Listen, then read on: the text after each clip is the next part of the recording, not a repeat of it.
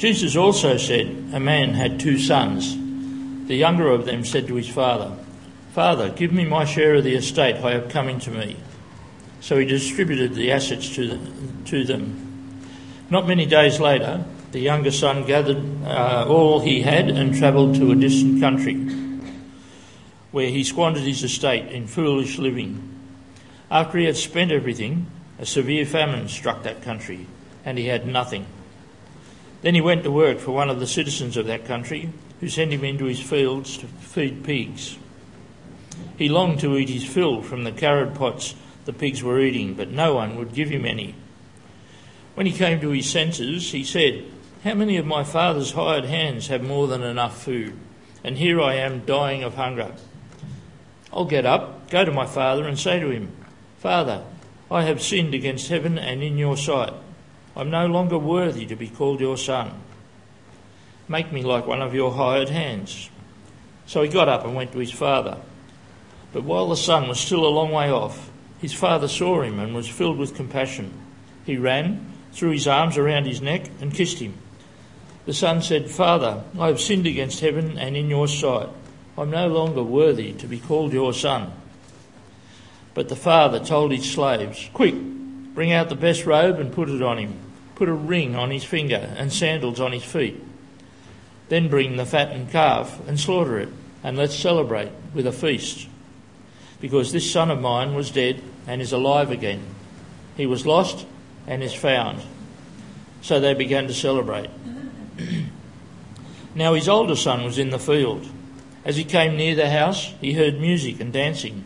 So he summoned one of the servants and asked what these meant. Your brother is here, he told him, and your father has slaughtered uh, the fattened calf because he has him back safe and sound. Then he became angry and didn't want to go in. So his father came out and pleaded with him. But he replied to his father, Look, I've been slaving many years for you, and I have never disobeyed your orders. Yet you never gave me a young goat so I could celebrate with my friends. But when this son of yours came, he has devoured your assets with prostitutes. You slaughtered the fattened calf for him. Son, he said to him, you are always with me, and everything I have is yours. But we had to celebrate and rejoice, because this brother of yours was dead and is alive again. He was lost and is found.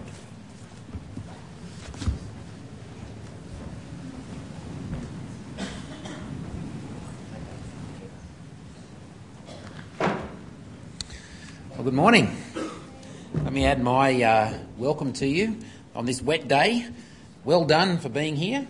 And um, uh, we've had some weather challenges the last few weeks, haven't we? last week on Saturday night, it was 40, over 40 degrees in here. It was like a sauna. And uh, today we've got these lots of drips up here, not here, all around here. That's, that's a dad joke.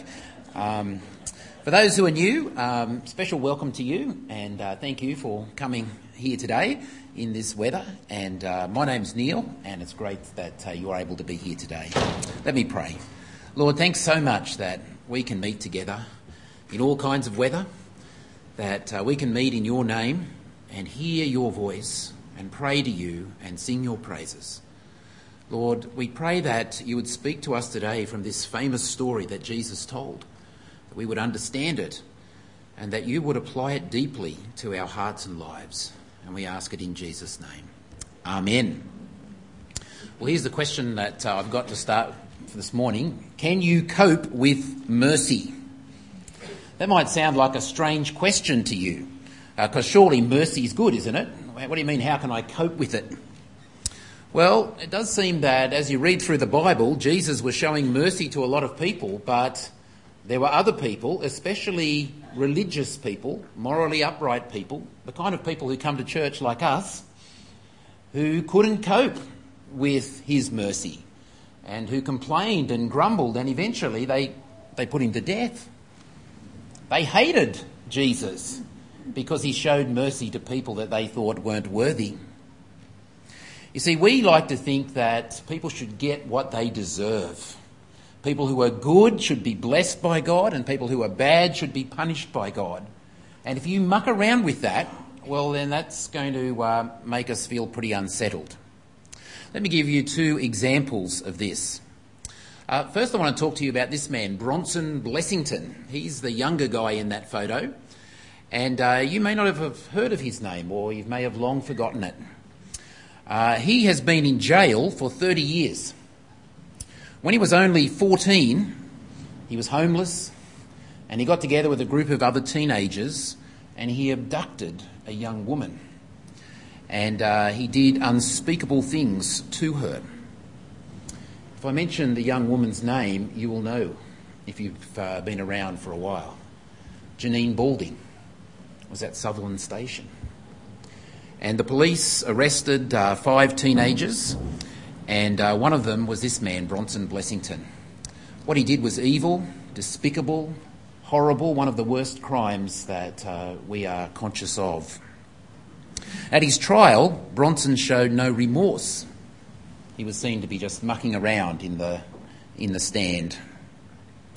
And uh, he was sentenced to life in prison. Actually, it was 25 years, but the judge said uh, he should have stamped on his file never to be released and the state government changed the laws retrospectively so that he would never be released.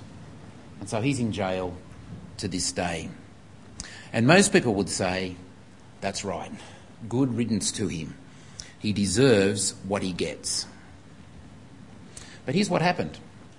About two years after he started his sentence, the older man, who was much younger back then, 30 years ago, uh, was a youth worker and he took a team of people into the prison or the juvenile detention centre where he was being held at that time and uh, to, to tell the prisoners about Jesus and the forgiveness that God offers in Jesus. And Bronson was one of those who turned to God and his life was totally changed. He was no longer arrogant in thinking about his crime, but he became full of remorse for what he had done. He started to learn to read because he never had the opportunity or never disciplined himself. He'd hardly been in school to learn to read, but he taught himself to read by reading the Bible. And he started a Bible study amongst his fellow prisoners and sharing with them about Jesus. And it wasn't just a flash in the pan, he's been doing it for 30 years. He was someone who recognised the mercy of God available in Jesus Christ and he grabbed hold of it. But here's the question. If that's true, and God's promise is that anyone who turns to Jesus and trusts him can be forgiven, can come into God's family and enjoy the blessings of being adopted as his son, and share in his eternal inheritance in the kingdom of God. Is it fair that Bronson Blessington can be in heaven with those who've served him faithfully all their life and never done anything like he did?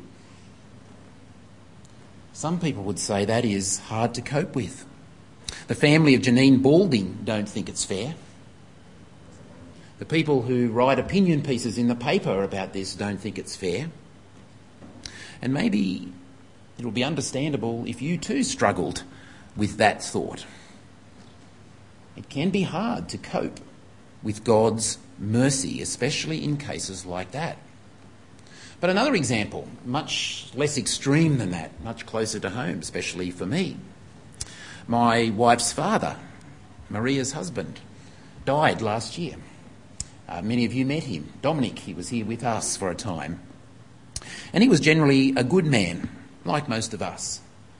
And he also, like most of us, knew that he wasn't perfect. He knew his own sin before God and he felt that he wasn't worthy of being accepted by God. And as he lay in his hospital bed, I had the opportunity to talk to him about God's mercy shown to the thief on the cross. Remember when Jesus was crucified, there was another two criminals crucified with him? And at the point of death, one of them reached out to Jesus and said, Remember me when you come into your kingdom. And Jesus gave him a wonderful word of assurance. I tell you the truth, today you'll be with me in paradise he found forgiveness right at the end of his life. And so I urge Dominic to surrender his life to Jesus like that criminal did. And he too could be forgiven. And he wanted that. He really did. But he said to me, There's a problem. I can't do it. I said, What's the problem? He said, The problem is that it wouldn't be right. because I don't deserve to be forgiven. How can I, who've resisted God for 90 years of my life, suddenly turn back to Him now and expect that He'll accept me and treat me the same as someone who's served Him all of their life faithfully? Do you see the way of thinking? He said it's not fair that God would do that. You see, he was so committed to the mindset of we get what we deserve that he couldn't cope with mercy, even for himself. What about you? I want to ask you this morning can you cope with mercy? Mercy for yourself, mercy to others. If we want to know God, the God who is there, and relate to him rightly, the God that Jesus came and revealed to us, then this is something that we must come to terms with. Because God is a God of deep mercy. The heart of God is God's is a heart for lost people. And this famous story screams that out to us, doesn't it? God's heart for the lost. Uh, we, as uh, Josh said before, we started looking at this last week, and we're we're uh, working th- our way through Luke's Gospel, and we're going to spend two weeks on each chapter. And last week we focused on the very centre and main point of this reading today, and that is about the character of God and what He is like. And if you were here last week, you'll remember that we saw that God, uh, as He saw his young rebellious son who'd gone away and blown the family, his share of the family fortune, he comes home, and, and what, was, what was his reaction? The father saw him a long way off. And did he go out and say, What a hide you've got to come home? Did he say, You've got some conditions to meet if you're going to come here? No, he didn't. He ran to him. He had compassion on him. He ran to him. He embraced him. He kissed him. He gave him the rights of a son, put the robe on him and the ring and the sandals, and he killed the fattened calf had a big party and celebrated his return. It's a beautiful picture, isn't it? Of the God who is there. That's what God is like. He's a God full of mercy who loves to welcome home lost people. And it may be, as last week I encouraged anyone who was like this son, who's wandered off from God to a distant country. Maybe you are in as much trouble in your life as he was, maybe you're not. But we heard the encouragement to come home. And maybe you're here today, and I repeat that for you. This is a wonderful story, this story of the young son who was lost, but came home and found the mercy of God and was found. But the interesting thing about this story is it wasn't only the younger son who was lost, because there was also another son, the older son, the older brother of the young son. And uh, we added the, the last bit uh, about him today. And so we're actually going to be thinking about two lost sons today. Because um, there are, in fact, two lost sons. You see, I think actually uh, there's a problem in the, um, uh, the, the, naming of this story. We often call it, don't we, the, the parable of the prodigal son. You know, the prodigal, the one who went away and came back. And certainly he's there. My Bible's got a heading, the parable of the lost son. And I think that whoever put that in there had in mind the younger brother. But I think that's a bad name, isn't it? We should call it the parable of the merciful father who seeks the lost and celebrates when they're found. Or maybe even the parable of the lost son, we shouldn't think of the younger son, because at the end of the story he's found. We should be thinking of the older son. Because if God and his mercy is at the centre and the main point of this parable, the punchline comes at the end to people who might identify with the older brother, people who generally live a good life and do the right thing, people like us. Jesus told this story for religious people, and we're religious people. And so, at the very least, we should call it the parable of the lost sons rather than the lost son. But as we come to look at the older brother, I just want to say two other quick things to um, recap a little bit from last week. First, it's, it's really important if we're going to get this story of Jesus to understand the situation because at the very beginning of the chapter, uh, this is what happened. Luke tells us that the tax collectors and sinners, now these were, this is a way of talking about the really bad people in society in that time. Uh, the people that were perceived by the good people as being corrupt and immoral and a long way from God. People like the younger son, right? And uh, Jesus, though, was being like the Father. He was going to them and talking to them and inviting them to come and follow him and receive forgiveness and mercy. He was eating with them, which was a sign of his befriending of them and welcoming them. And some of them were actually turning away from their old life and starting, like Bronson Blessington, to follow Jesus. And you would think that the religious people would say, Praise God, what a wonderful thing. But they were complaining. They were grumbling. How dare Jesus? Doesn't he know who he's eating with? He shouldn't be with those scum. You see, the Pharisees and the scribes were self righteous. They thought, we're the religious people, we're the people on the inside track, we're the good people. We don't have anything to do with those people.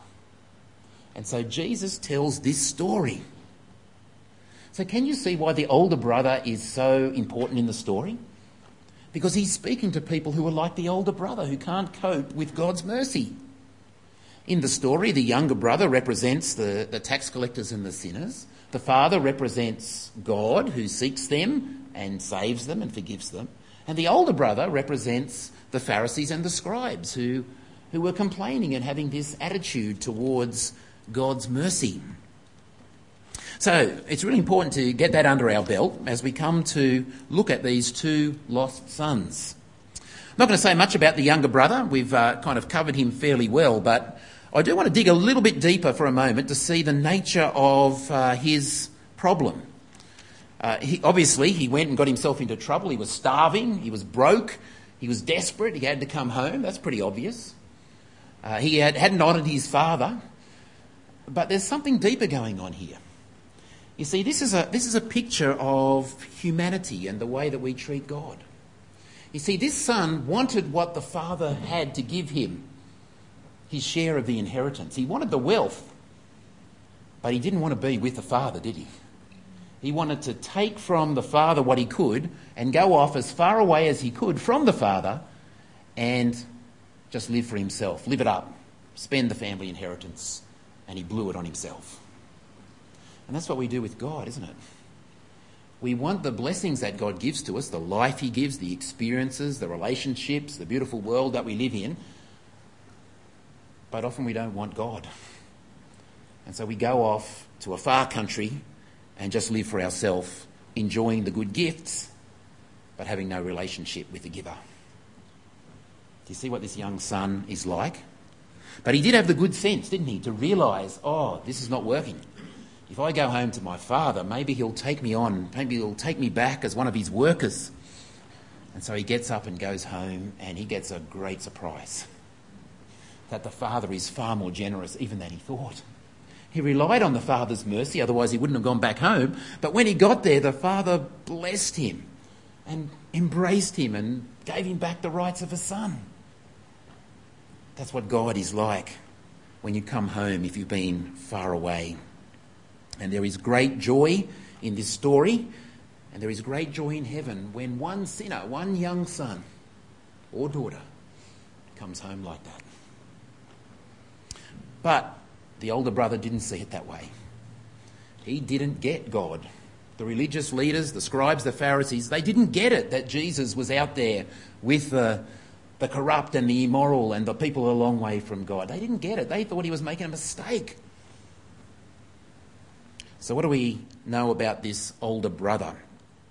Well, the younger brother wanted to be wild and free, but the older brother, as is often the case, being an older brother myself in my family, was the responsible one.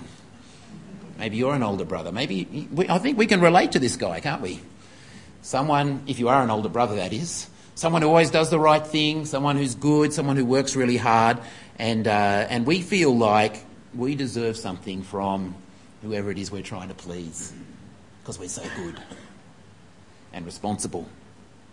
Uh, you see, this uh, older brother, when we first meet him, where is he? Have a look in your, uh, in your, in your Bible there. Where is he when uh, we first meet him? Verse 25, there's a hint for you.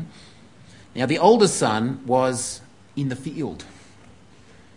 That's where an older, responsible son would be, out working in the fields, serving the father. That's where he is. And uh, he's, he's very different to the younger brother. And the other, when the younger brother comes home, he is angry. He comes in, I don't know whether this uh, servant knew what, uh, how the younger, older brother would react, but he asks, What's all this music going on? And the servant has to uh, tell him, actually, that kind of younger brother that you despise, he's home. And guess what? The father's thrown a big party and killed a fattened calf, and there's a great celebration.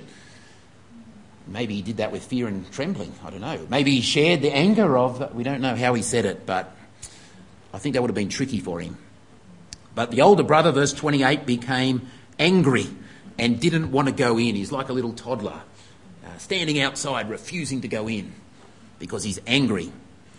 And uh, he can't cope with the mercy that his father has shown to his younger brother. And so he protests in verses uh, 29 to 30. He really lets the father have it with both barrels. Uh, verse 29 he replied to his father, Look, I've been slaving many years for you. Notice the choice of word slaving. I've been working hard, but he kind of sees that it's been a, a, duty, a drudgery, something that he feels that he's had to do. Not a, not a joy.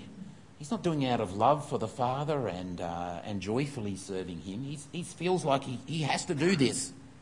Look, I've been slaving many years for you, and I have never disobeyed your orders. Really?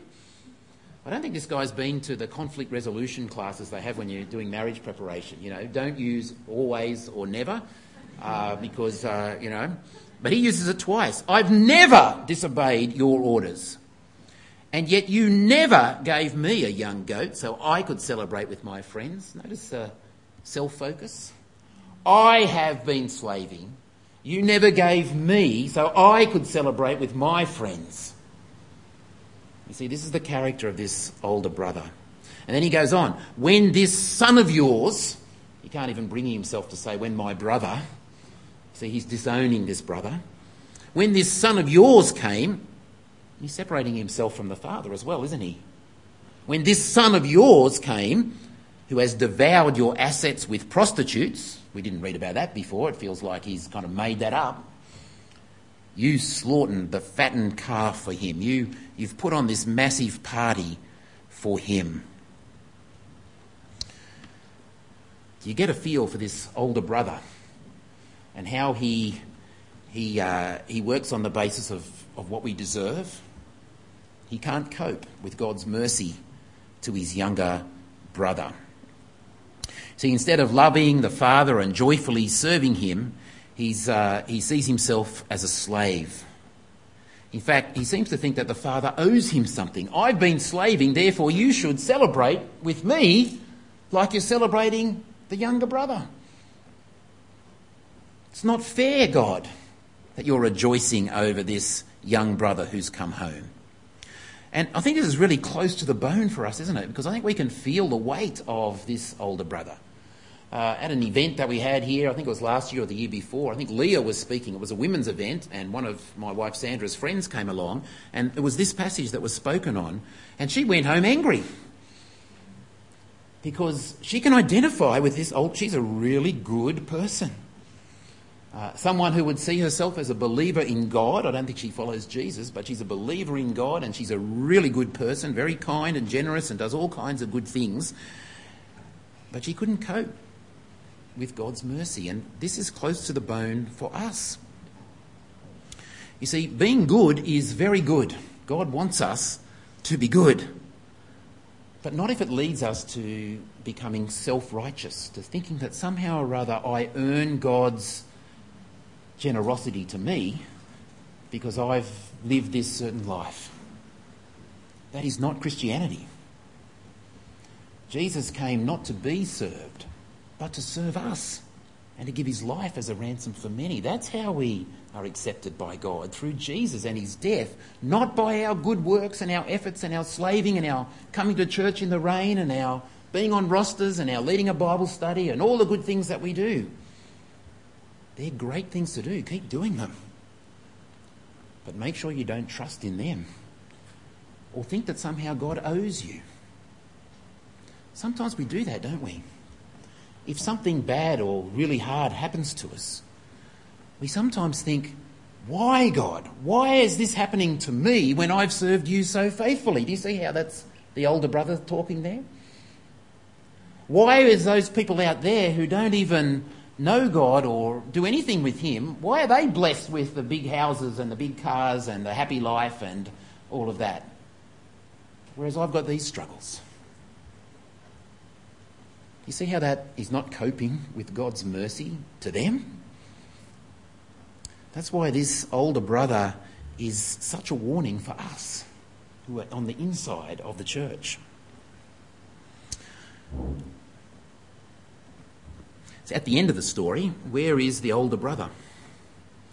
Well, he's always been at home, and on the outside it looks like he's faithfully serving the father and everything, but as we've seen, he's, he ends up at the end outside the house.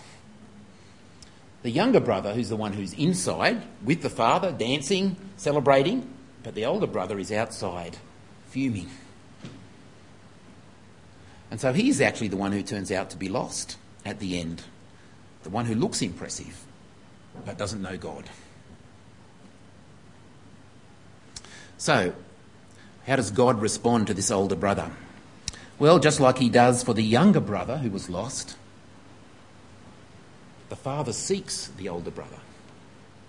He pleads with him to come inside. Verse 28. Uh, his father, when he knew that the son was outside angry, he, so his father came out and pleaded with him. Son, come back inside and celebrate. See it in verse 31. The first word there is a very intimate, personal word. It's, uh, it's the word child.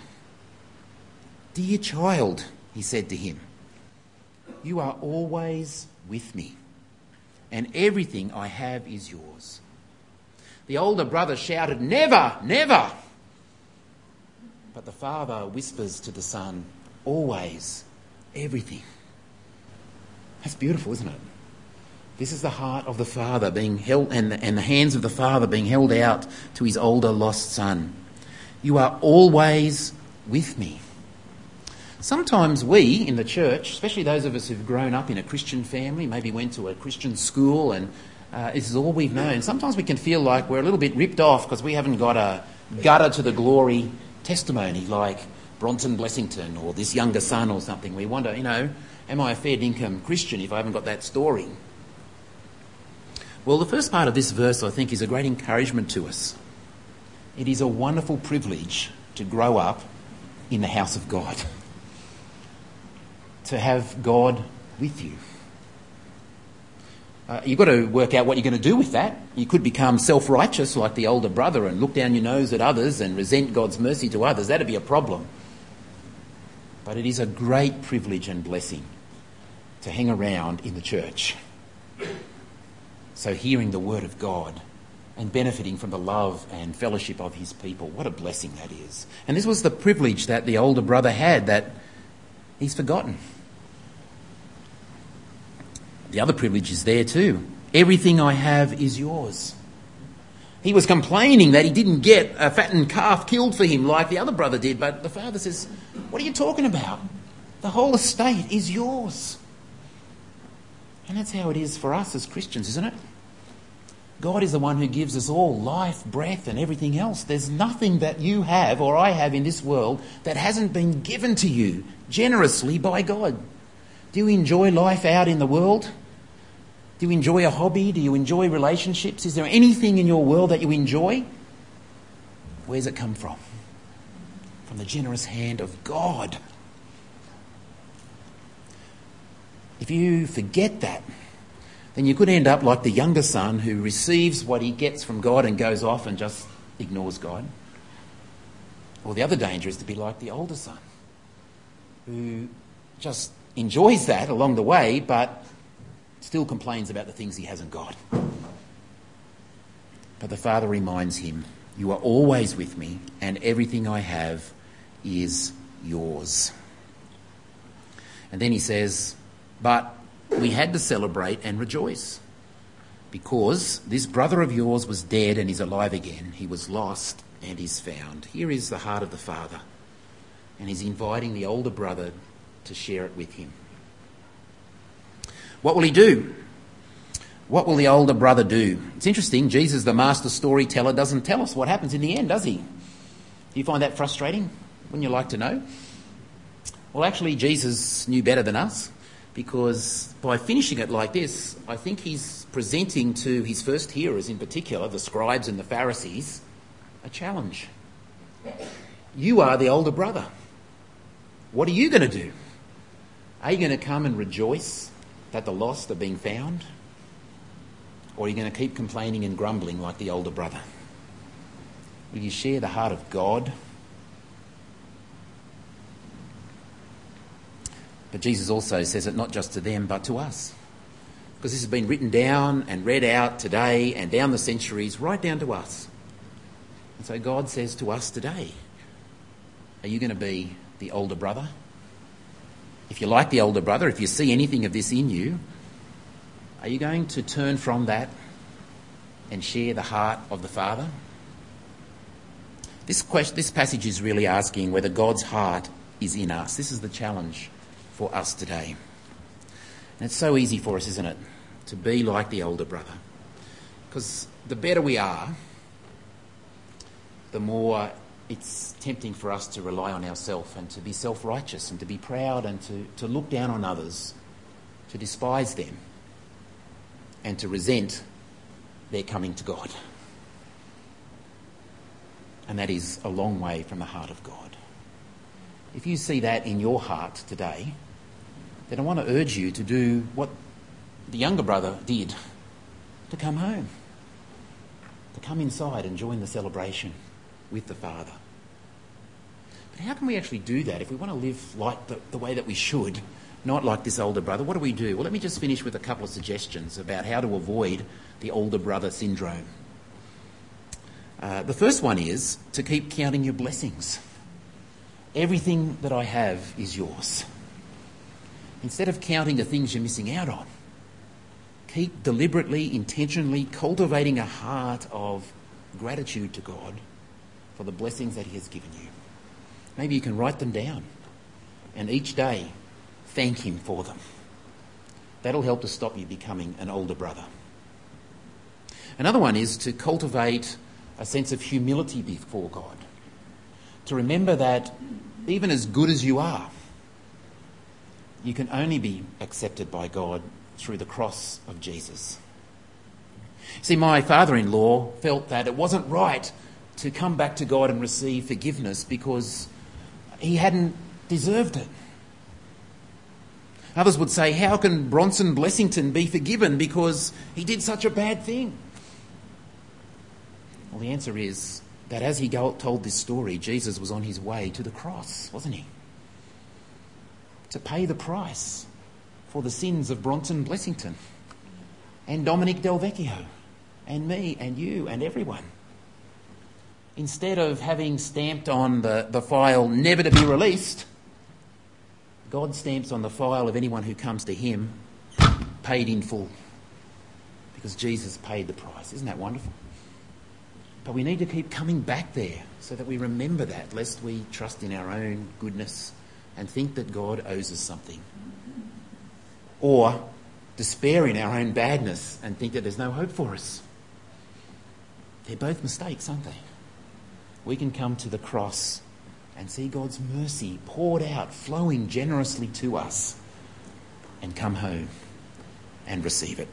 And I think the final tip for how to avoid being an older brother is to deliberately cultivate the kind of heart that wants to see others who are lost to be found. To actually be, I think a good way to do this is to be praying for people around you who are lost. If you are praying for them on a daily basis, like uh, Steve and Judy have been praying for 50 years for Steve's sisters. That's going to cultivate a heart for the lost, isn't it? It's going to keep reminding you that Jesus came to seek and save the lost. And we, as his people, are involved in that mission with him. And the more that we get involved in praying and actively doing that, the less we'll be like the older brother because we will rejoice when our prayers are answered, won't we? We'll share the heart of God who came to seek and save the lost. Let's pray. Heavenly Father, thank you so much for this powerful story that Jesus told that speaks to us on so many different levels. Lord, here today there may be some who are like the younger brother and who are conscious that they are still distant from you. Lord, please help these people to see your mercy and to trust you and come home. There may be some here who are like the older brother, who are good people, religious people, morally upright, but whose hearts are far from you, who look and rely on our works instead of your mercy. Lord, please draw these people to come inside and join the celebration. And for those of us, Lord, who do trust in you and your mercy, but see elements of either son, perhaps rebellion, perhaps uh, self righteousness, if we see these younger or older brother symptoms in ourselves, help us to turn back to you. Help us to love what you love, seeing the lost be found. And we ask it in Jesus' name. Amen.